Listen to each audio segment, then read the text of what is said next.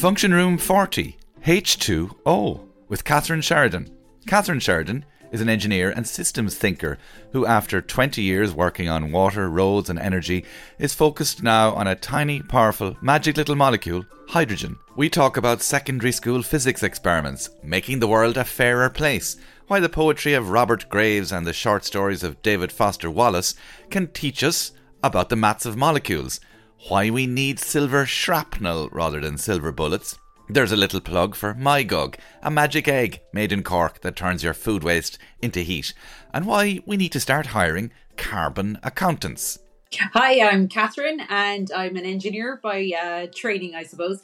And what I do is I apply systems thinking uh, in the sustainability space to add shared value for uh, customers and clients and people that I work with. And who are your customers and clients?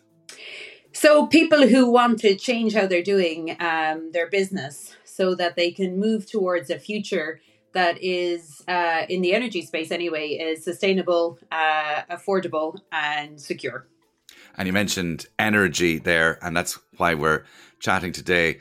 It's, it's not just any old energy. Uh, I've seen a headline from 2022 that you're recognized as one of the world's top women in hydrogen, uh, which is not everybody is, is a top woman in, in hydrogen. that's amazing accolade. What does hydrogen mean to you? For me, hydrogen is like the first thing in the periodic table of the elements. It's half of the water and uh, something to do with the sun. But literally, hydrogen is bubbling up in conversation now. How did you get into hydrogen, if that's not a weird question, given that we're all in it by default? So um, the great news is that as Captain Hydrogen, I came with my own cape, so it's fantastic. um, I came to hydrogen via water. So um, there's a great quote and it says, "If there's magic on this planet, it's contained in water." I live down by the sea in East Cork, and um, went to school in St Mary's where we were uh, ruined for life because we were told we could make a difference and we could save save the planet. And for me, what that meant was to do interesting work that has a societal benefit. So having water as such a strong part of what I do, I got into engineering and was working in water and really, really enjoyed protecting our planet, working with local authorities and, and helping set up Irish Water. But then I realized around 2017 that I could better make a difference in the energy space. So at the time, Irish Water and Gas Network Ireland were part of the same company. So I took a sidestep into that part of the business and started really working on it. So for me, um, when I look at problems, I kind of go through them all the whole way to the end. And there's fantastic, wonderful people working in the electricity space. But when we get to 2050, only half of our end energy uses can be met with electricity. So we're going to need something that's based as a molecule in 2050. And today that's fossil fuels. And in the future, it needs to be a molecule because it's better for transporting energy or storing it in sometimes. So that's where hydrogen comes into its own. So when it comes to electricity and supplying energy, it's current, it's AC, it's DC. It's really good at some things and then it struggles with others. Is that right? Yeah. So Electricity is amazing. When you turn on your light switch, uh, current is coming into your electricity system from an energy source somewhere else, be it a wind turbine or a power station. It's that instantaneous. But when you look at it for other things, for things that you can't plug in, like transport, like aeroplanes, like high heat industries, it's not as good for that. So, so you're so just to interrupt, you're not connected to a grid you need energy now, quickly, up a mountain, down a mine, up in the air, out while walking. No, I do. I still use electricity. Actually, yeah. the thing is, I'm a major electricity fan. Yeah. Right. We should reduce our demand. We should insulate wherever possible. We should build out our grid and we should get renewables. And you should use electricity first. Use electricity yeah. for transport. Use electricity every single way you can. But you can't do it for everything. Yeah. So if you're flying a plane, the weight of the batteries that you would need to fly that plane would mean that you probably couldn't get up off the ground. Okay. They so that's when you do something else. If you want to store energy for a long period of time, the amount of batteries that you would need would be excessive and the amount of minerals and precious metals that are used would be excessive. Yeah. So that's when you might use hydrogen. So a battery stores the kind of electrical energy in in liquid is it it, it like In it, it needs a form. big in chemical form which means Yeah. that you need a load of weight of sorry other stuff that isn't energy but allows the energy to be tapped you know whatever is in a battery Yeah. like it does ac- like it used to be acid yeah, or whatever it- it is, Yeah. and it's it's just. I suppose if we if we zoom back out, so um, energy is the ability to do work, and when we convert, say, renewable sources of energy from wind into electricity, that's one conversion, and that's why you'd use electricity every time you can. But if you're trying to store loads of energy so that in the future, when there's no wind blowing or there's no sun shining, if you have the energy stored in a molecular form, it allows you to convert it back into electricity for when you need it. So electricity is the the the main way that the decarbonized system of the future is going to use energy, but it's not enough on its own. Yeah. And so the advantage of the molecule, be it a molecule of water that turns into hydrogen or the hydrogen gas itself, is it can be piped. It's analogous to electricity because you're sending energy potential down a down a line, or it's it can be floated, or it can be you know like it can be easily carted around. It's light, and the the power, the energy is stored in the bonds between each um, molecule. Is that right? So it's it's kind of like we're so used to energy in molecular form. We're used to it and say say natural gas. So natural gas is CH4, and that's the carbon, the bit we don't want, and the H, the hydrogen, the bit that we do. So what happens when we're using electricity to create hydrogen from water? We're separating out the H2 from the O, and that means we've got the hydrogen.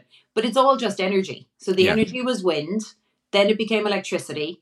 Now the energy is in the hydrogen, and then we can use that energy in the hydrogen. We could either burn it to create heat, another form of energy, or we could convert it back into electricity. so this in in terms of systems thinking and kind of getting back to the maths of it you have this problem so so some people are working on battery storage and grids that's one area that's one major pillar in taking the we'll say the the dirty burning out of energy which i suppose is what f- Yeah. carbon based fossil fuels is because burning can still happen if the if the byproduct is i don't know vapor or something else or or I don't know what happens. What happens when you burn hydrogen, by the way? What comes out? So if you use hydrogen a- in a bus, Yeah. uh, what comes out of the tailpipe is water Yeah. Because you're recombining it with the air and the hydrogen comes back together. So the byproduct is water. Okay. So in relation to, I forgot your question, Colin. That's all right. No, I got I got sidetracked in the middle of the question. Uh, excited by the sys- by the by the thinking. prospect of uh, burning burning hydrogen. So you, you're looking at you're standing right back and um Yeah. and one set of people are looking at wires and Yes. transferring current along a grid, and they're looking at storage and load. They're looking at generation. They're looking at turbines, like converting, you know, space energy from the sun and Yeah. wind energy from the fact that the planet turns into particular from heat, like the in Yeah. unequal heating of the planet. Uh, just tapping that in inverted commas for free and turning that into electricity. And then you're in the area of I need we need molecules as well to replace the molecules we have. So so there's a system at the moment based on fossil fuels that's a molecular based energy thing that does, you know, heats homes. It's responsible for the hottest of cutting torches in you know in steelworks or enormous machines, you know, with tires the height of tractors. So they need serious amounts of power immediately miles away from a grid. So is the system talking about replacing one molecule with another? And what's the challenges? Because you're not mining the past, you're getting molecules from the present. So what Yeah, what, what I- does a system person when they look at that from a from a distance and uh, we I won't we won't we where maths fits in we will we can mention it I don't want to shoehorn it in artificially but you know what Yeah. when you step back from it what do you look at what, what kind of questions do you ask Yeah, so so many exciting things that you said there. Systems thinking is like a form of using Venn diagrams from maths, you know? So if you think about it, if you just wanted an energy system, you'd burn fossil fuels away, sure it's grand, but you don't. You want it to be sustainable. So then you have to overlap those two circles. Uh, yeah. And then you also want it to be affordable. So you want it secure, affordable, and sustainable. And then that's where you're looking at, well, that's where systems thinking comes in.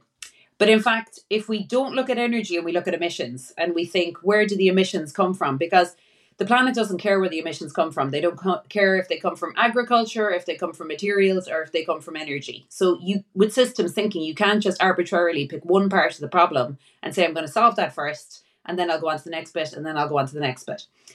So with the electricity, I'm saying we need to use electricity as uh, electricity wherever possible, but we actually need to do more than that. We need to use the electricity to create hydrogen so that it can replace the fossil fuels. But even more than that, we need to use it to replace the fossil fuel based hydrogen that is used on all the materials.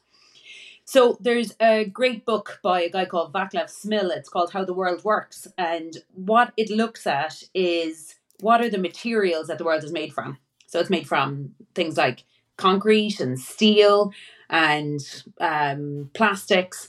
And then also, how do we feed the world? You know, all of these things rely on hydrogen. So just say the food bit. We're trying to decarbonize agriculture. We need to feed more people in the world, so we need more ammonia. So ammonia is NH3.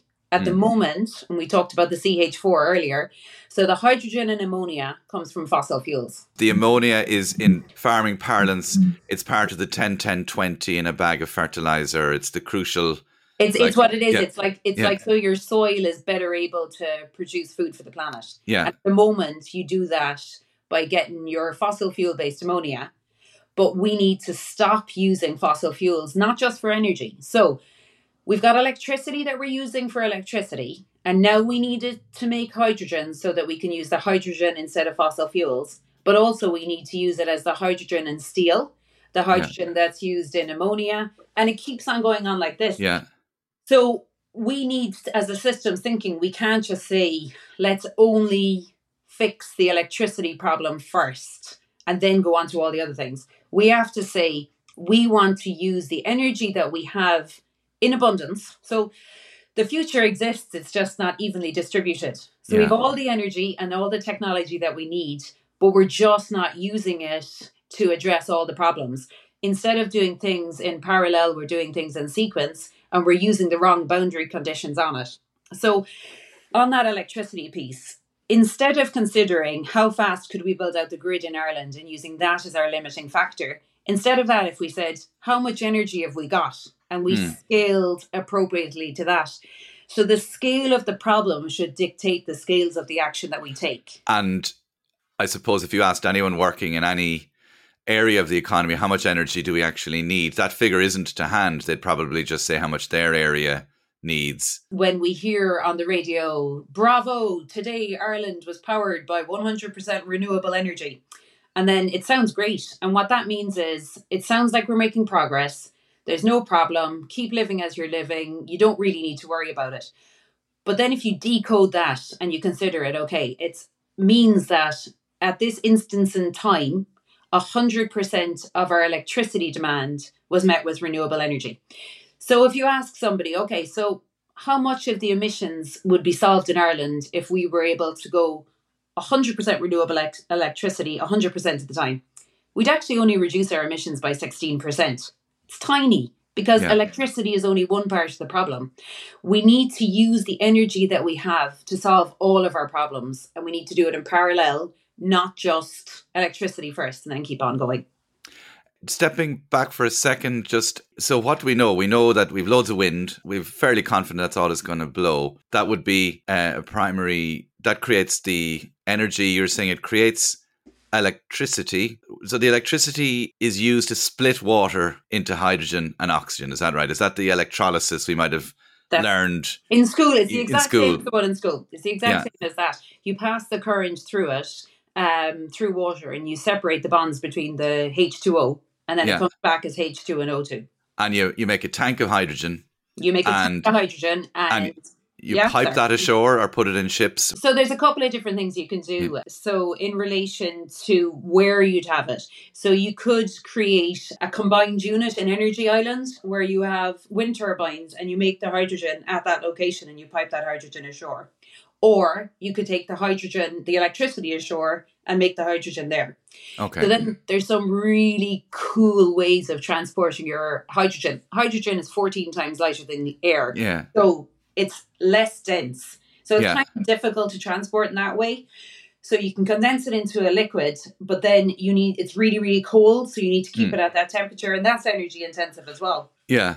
So one of the other solutions they've done is um, liquid organic carriers. So there's a chemical that you can attach your hydrogen to, and then it's stable. Yeah. Transport it over to its destination and take the hydrogen off at that location, and then you've got your empty carrier fuel that you can send back to get more hydrogen. To reuse. Yeah. So all the technologies are there. Like we've been using hydrogen for decades. I, I'm here in East Cork, and hydrogen is used in oil refining in the um, Irving refinery down the road.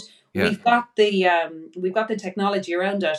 And again, from systems thinking, we can't say people who work in oil and gas are bad Yeah. because we can't other anyone in a system. We need their technology and their expertise. We just need them to reorganize it and reorientate it towards a, a net zero future. Okay. I thought for one minute there you were going to, that the hydrogen was going to be floated across the country in giant zeppelins or airships. No, that's too dangerous, I presume, is it? That's uh, too dodgy. So energy has the ability to do work and therefore all energy is dangerous. If you were coming up with a energy system for scratch, you wouldn't come up with petrol and a allow donkeys like normal humans, including myself, to go and fill it in at a petrol station. You'd come up with a different solution. So all energy is dangerous. The things I like about hydrogen, it's 14 times lighter than air. So if it escapes from a pipe, it just goes straight up into the sky. It's also non-toxic. Yeah. So because if you had a hydrogen release, it would just float away at 42 miles an hour, off it goes. So all energy is dangerous and everything should be regulated. It's really important that you have robust regulation. Mm. Same as you do for transporting any chemicals or any fuels today. when I hear about hydrogen, I hear uh, lots of exciting uh, people very excited by it. I hear a lot of this is just you know a person not really listening properly. I hear grumbling that the amount of energy you have to put in versus what you get out. Where where is the so what's the equation? So you get so so let's say for argument's sake, so you're generating it. Uh, you've got your turbines, and they obviously have they have their own cost, and there's planning required, and you know seabirds and views and all. Put that to one side. But anyway, you get your wind, and that's in theory for free. Spins the turbine around, so that once you've paid the initial cost of the turbine, both in carbon, money, time, or whatever, and let's say it's it's it's it's generating freely. Wheels are going round. There's a magnet, and electricity pops out the other side. That electricity is thus far you're sort of in profit, right? You divert a chunk of that into splitting some water into hydrogen and oxygen, and then you transport that by whatever way. Wh- Why do I hear lots of grumbling about hydrogen that the amount of energy you have to put in to get it out to get out that the profit margin uh, in terms of energy isn't high enough. Or is it a sort of look it's not 100% profit it's 8% but that's still amazing. Or what what what's the kind of margin? And I'm purely talking about energy and carbon Yeah. rather I- than money if you know what I mean for now. The the way you've described it, I'd say the people you're listening to are completely right in what they're saying if you solely think in terms of energy. However, to quote Thoreau, the true cost of anything is the amount of life that you exchange for it. So we can't just think in terms of energy and money. We have to broaden it out to include things like carbon um, and the amount of carbon that's emitted if you use molecule based solutions that aren't hydrogen. So if we burn coal, what is the cost of that? So there's the carbon that's emitted. There's the uh, impact on public health from the air pollution in relation to it. There's also the um, exploitation of it and the uh, societal costs of taking fossil fuels and the geopolitical instability that it contributes to. So, would you use hydrogen where you could use electricity? Absolutely not. You shouldn't. But the instances where you can't use electricity and you don't want to create societal inequity, then you should use hydrogen. How do you put a cost on that? Well, you can do it for carbon, um, but the alternative is we don't have energy, we don't have enough energy available to create electricity when the sun isn't shining and the wind isn't blowing. So the answer is both yes and no. So yeah. We wouldn't use hydrogen because it because it's changing it's changing energy from one form to the other. Yeah. So if you think about it, like you know, when you're boiling the kettle, you're converting wind into electricity into heat. Yeah. Whereas there's like all those changes, and each change to change from one state to another uses energy itself. Yes. So, yeah. You know, like it's the same way as to look at it like for transport. If you could go on a boat that was powered by a sail that would be better than converting it into electricity, storing it in a battery, and then using an electric boat. Yeah.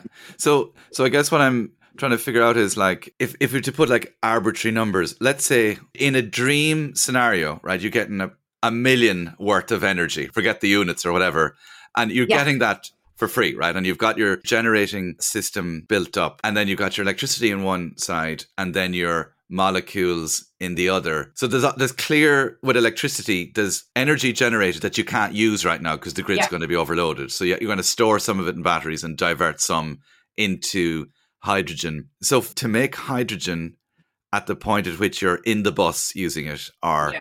with the welding torch in your hand in the steel works or in the ammonia works or whatever do we know yet what the margin is of the hydrogen you're getting out versus the, yeah. the energy you put in to get it like is is is there a profit of is it 10% or 20% uh, like a round figure for um 100 units of energy that you have in electrical form yeah. you might use 30 of them to get the amount of hydrogen out of it so you're left with 70 units yeah. of energy. Okay, all right, yeah. There, there or thereabouts. I feel so uncomfortable leaving the answer at that. I know, um, yeah. The whole thing is, it's like, you know, you wouldn't do it if um you wouldn't do it if you didn't have to. yes, so, but also. Also, I don't think anyone has to hand the sheer amount of energy required in digging coal out of the ground or or piping oil out. Like in the, you know, these kind of this this stuff where you know there's pictures of child laborers mining you know cobalt in the Congo, yeah. and it's like this is the cost of your batteries, but there's no uh, comparable photos of assassinated human rights workers in the the Niger Delta for this is the cost of your oil. So, yeah. like, the, the some I don't know what the name of the fallacy is, but there's some sort of fallacy which suggests that the cost of the new thing, because it has any cost at all, it's yeah. terrible. Whereas we're just standing on top of the cost of the old thing, completely oblivious and unaware of it and I'd, I'd build on that because the big thing for me is um you know in maths terms like so what I do with maths is I picked up tools along the way like a magpie seeing shiny things and saying oh I'll take yeah. that for later. So the one that I really like is this idea of the traveling salesman problem where you know you we know where we are, we know what we've got to do and we know where we want to get to. So we want to get to a net zero economy. Yeah. And just just to backtrack the traveling salesman problem is that they have to visit what's the minimum amount of miles they can do to visit all the states of America or the provinces of Germany or whatever in order to maximize the amount of sales for the amount of for want of a better word diesel or time they burn yeah. to get there is it? Or or how can you minimize the amount of time? What's the shortest yeah. path? What's the shortest path that you can take? So if we're taking and again it's back up to the systems thinking we're trying to have a net zero economy by 2050 but we're also trying to address the other UN Sustainable Development Goals, where we protect life on land, we protect life on sea, uh, we give access to education. You know, we're trying to do all these things. So, in relation to the history that we have, where we tried to get access to loads of energy, we found out information about the impact that it has. And that was kind of colonialism, where mm. we took resources from other countries and we prevented them from developing at the same pace that we were in, say, um, Europe for kind of just to make it an easy conversation. So we know that now.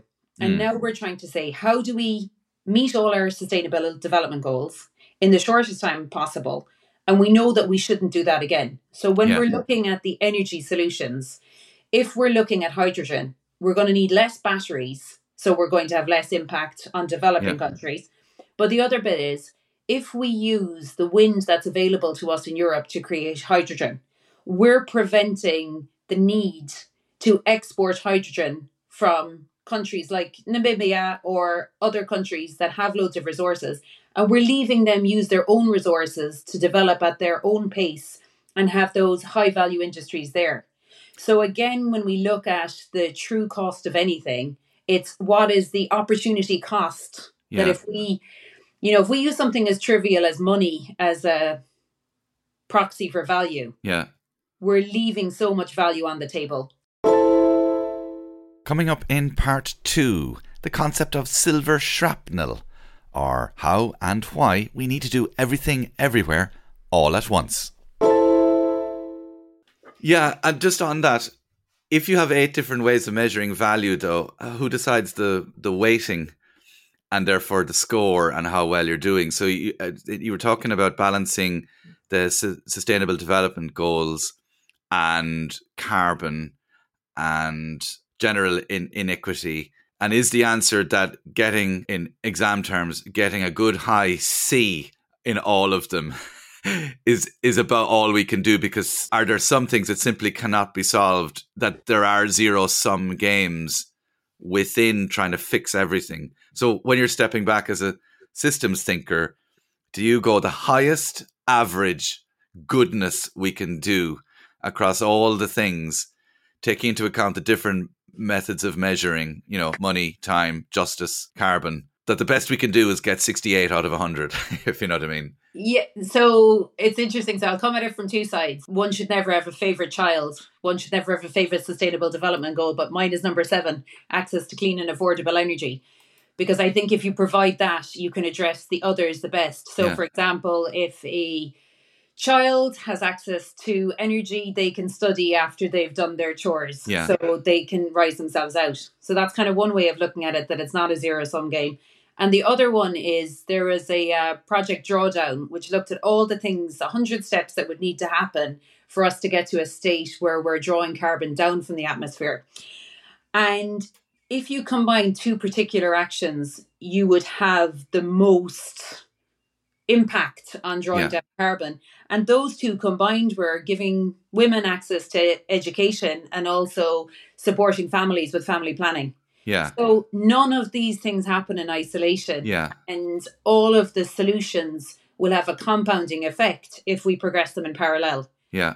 If we progress them in series, what's happening is we're going to get there eventually, hopefully, but it'll just take us way longer Yeah. and we may reach tipping points for the climate before we get there. And is uh, and I presume stuff like everyone having a toilet is like ridiculously high up the list of impacts as well too in terms of but it doesn't get it, it doesn't get mentioned because people don't talk about it at swanky conferences and boardrooms and that kind of thing is is the idea that of when you're looking at stuff in terms of systems and almost mathematically that you're it allows you to strip away bias or your own preconceptions about impacts of various things or whether one thing is more glamorous than the other or whether you're more interested in it. So if you look at a hundred things, the weighting you're looking at in terms of its impact is pure rather than uh, biased by any any one particular person's background in terms of what they'd like to see fixed first. All of that and it allows you to carry out thought experiments. It allows you to sort of say okay well what would the impact of this be and how could we make it better? So the better solutions are informed by mathematical models but also by a diversity of thinking in the rooms where decisions are made. So it's not enough to have your mathematicians. You also need your your poets because there's more than one way of coming to the same conclusion. So, you know, we were talking there about the traveling salesman problem and this idea of depth first search where you you you go down one path and you see and you get information and then you go back and you say actually it would have been better if I took a different decision and I went another way. Well, sure, the poets came up with that as well. So Robert Frost's poem of two roads. So, you know, two roads diverged in a yellow wood, and I took looked down one as far as I could, and and so it goes on. Yeah. So the poets are looking at it in one way, in a more compelling way, and Yeah. the mathematicians and the two combined can give you the solutions because, you know, love numbers would love to roll around in them all day, um, make silly jokes in relation to them, but nobody was ever stirred to compelling action by a spreadsheet. Yeah. It's the story. So we need to combine all of these to bring them all into the room where we're making the decisions.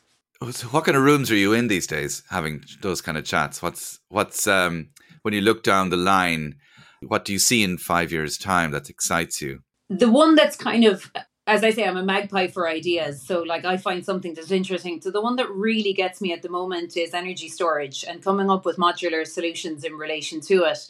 Um, and this all, this idea of like, there are solutions in nature that exist. And I don't mean nature as in just plants, I mean just in the forces of nature. Yeah. Um, so looking at them and how could we exploit them in a different way in relation to it. So when you do system thinking, you, you broaden out the piece. So um, you start looking at the, the world that you're in that we may have been invisible. So I, I'm- I'm stealing from um, a, uh, I think it's David Foster Wallace in relation to this idea of there was two young fish swimming along and they meet an older fish and the older fish says, "Morning lads, how's the water?"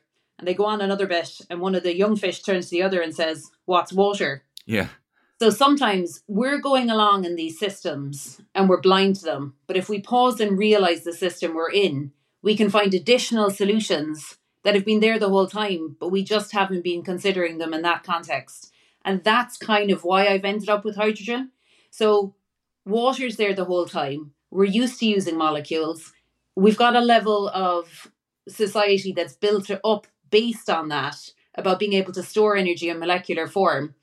But there's more solutions now that are out there, and that's what's exciting to me. And do you have to overcome preconceptions then about hydrogen? What do people say to you apart from ignorant things that I might say to you? What what else are people saying that is rooted in maybe mixed because in some ways I don't think people have made the distinction between electricity and molecules in the sense that you hear an awful lot of people shouting about what happens when the wind doesn't blow as if it's never occurred to anyone. Is that a kind of a an education piece where we all need to learn about the fact that there's two different types of energy, the one that kind of you turn on and the one that you carry around with you. And some of the stuff you carry around with you is not a battery. Yeah, I I would say there's a, a, a dual piece. It's it's like hydrogen is not great for hydrogen's sake. It's like I think everyone should wear um, hold in mind it's just a vector. You know, hydrogen is just a vector. It's just a way of storing energy, the same way electricity is. So I think that if we stop thinking of some magical silver bullet that's going to come along and solve everything, and think of it as silver shrapnel that we Yeah. need, like the Hollywood movie, you know, everything Yeah. everywhere all at once. So we need to do all the things in relation to it. Um, the bits that my dad would talk to me about hydrogen are, but isn't it really dangerous? You know, that's the natural one. So a couple of things have um, stolen a march on, you know, that idea of first narrative. What's the story that gets out there? Yeah. So the two that kind of would need to be um, addressed if I was trying to um, bring people on to Team Hydrogen, one would be about um, the hydrogen bomb. Yeah. So while that was bringing uh, atoms together and molecules together at high pressure and high heat to collapse into each other, electrolysis can happen in room temperature, in atmospheric pressure, like we do in our second year science labs. Yeah. It's the separating of hydrogen and oxygen. Yes. Yeah. So that's kind of one. And then the other one, of course, is the Hindenburg disaster. Yeah. So the Hindenburg disaster was caused by um, hydrogen as the fuel source, and then the spark on the pig bladder of the the the airship, and it not being able to discharge. So Yeah. it, it So this was force- static, was it, from build It up was from a scra- scraping against the air? That's it. And Yeah. then, but the whole point on that is there's now Formula One cars that drive with hydrogen. Um, and what happens is the tanks that the hydrogen is, you could shoot a bullet at it and it wouldn't pierce them. So Yeah. it's like that technology piece that moves on. But it's the same, you know, when we think of energy, we have to think of it as something that's wonderful but also has to be minded. And that's why we're so lucky we live in a society where there's regulation.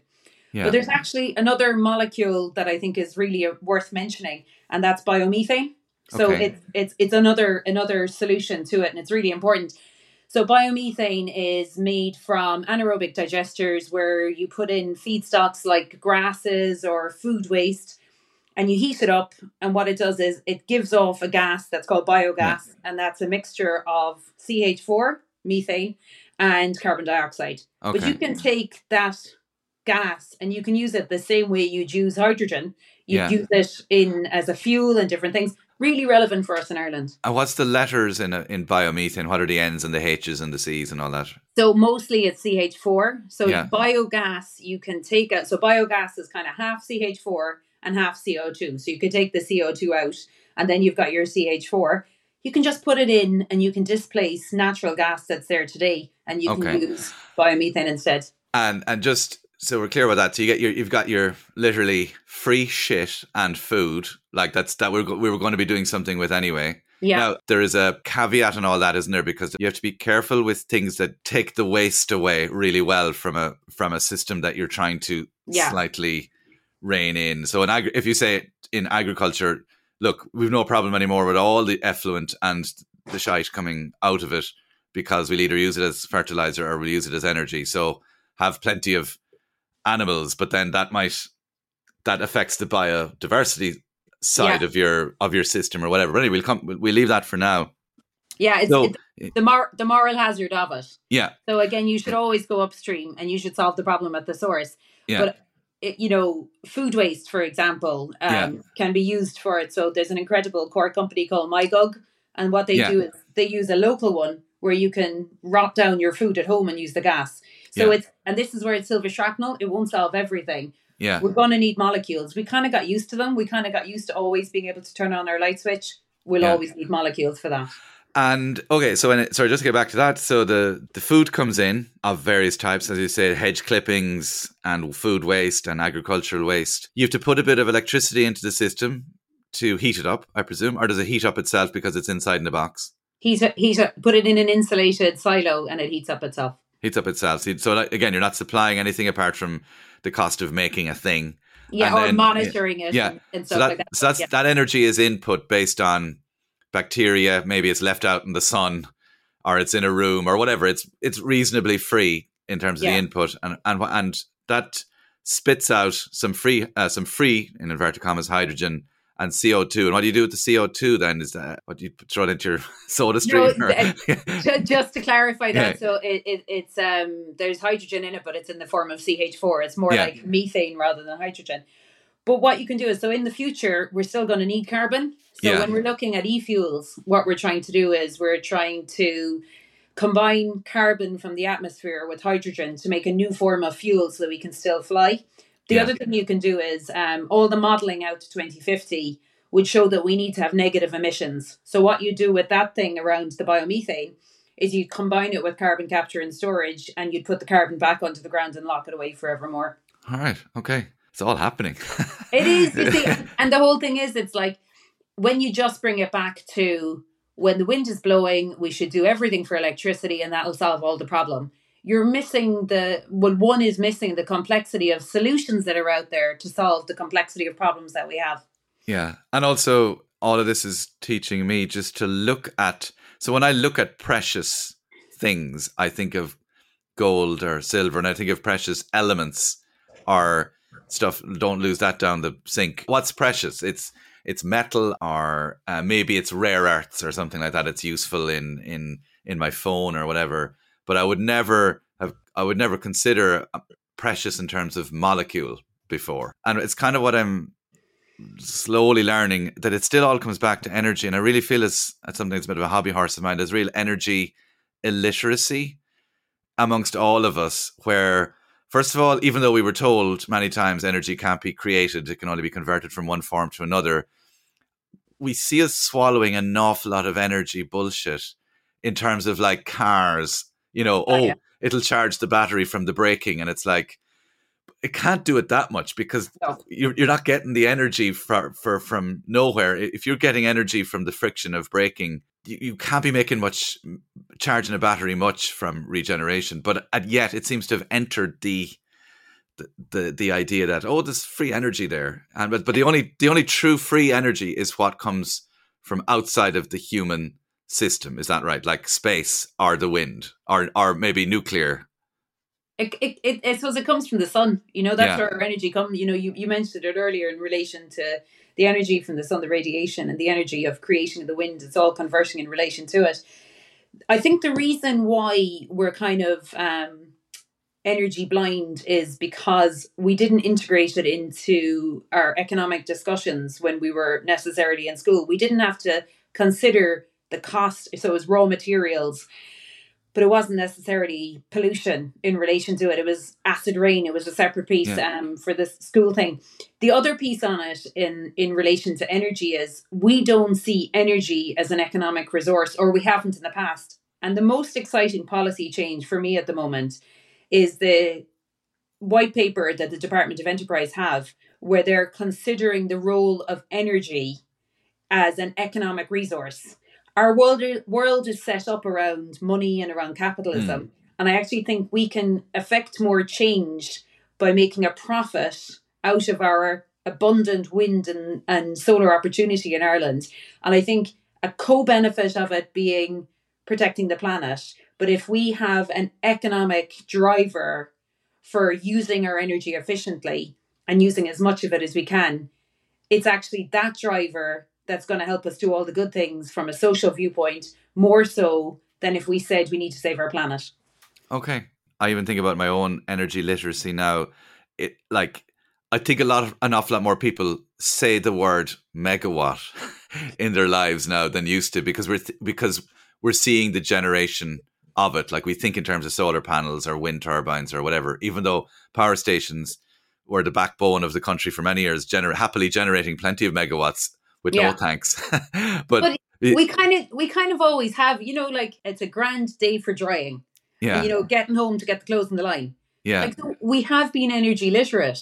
Yeah. But we just haven't really extrapolated it out and, and in, integrated it into more aspects of our everyday living. Catherine, just to finish up, what are you most excited about uh, working on and the people you're working with in the next year or so? What's amazing is the impact that the energy transition is going to have, a positive impact on the types of jobs that people are going to be able to have in the future. The amount of um, engineers and scientists and technicians and storytellers and artists that are going to come together to help us create this new future and work together we're going to see jobs emerge that have never existed before like carbon accountants or um, eco storytellers and it's just wonderful to be in the core of it ireland is so center stage we could be the battery for europe and we could create services that are going to mean we're securing an economic and green future for generations to come. That seems like a very positive way to end. I can't wait for that. Uh, what a year it's going to be. Uh, uh, looking forward to seeing all, all that comes out of that, the unintended benefits. Actually, not to finish on a negative or anything. In your job, do you spend a lot of time looking out for unintended consequences? Maybe surprised you and went, oh, okay, I didn't consider that. I'll plug that into the system again. Just where you feel humbled by not knowing. Yeah, so it's wonderful. So, um, you know, parking the ego at the door is so important as we're creating this new future. So, I was chatting with our former colleagues from Uisce Éireann, and we were talking about the need to plan our water system around the raw materials that are going to input into the hydrogen future. And being you know by the coast and seeing the water everywhere i kind of forgot about that. Where is the water going to come from? How are yeah. we going to have enough water in the places where we need to combine with the wind. Yes, the water, yes. the, the, H2O uh, in the H2 and O space. And I'm going, ha, you know, if I forgot about that, what else have I? But that's why it's fine because there's other people who are thinking about that. So yeah. we're not going to do this in isolation. We need to all work together. Okay, Catherine Sheridan, thank you so much for coming into the function room. Delighted to have visited. That was Catherine Sheridan there. You can find her on all the socials and at catherinesheridan.ie. If H2 is your thing, and let's face it, hydrogen is your thing, whether you like it or not, she's the woman to go to. She mentioned one book I'm definitely going to read How the World Really Works by Václav Smil. So thanks for listening to The Function Room. Spread the word, leave a review. If you have any comments, get in touch with me at columoregan.com. But for now, bye bye.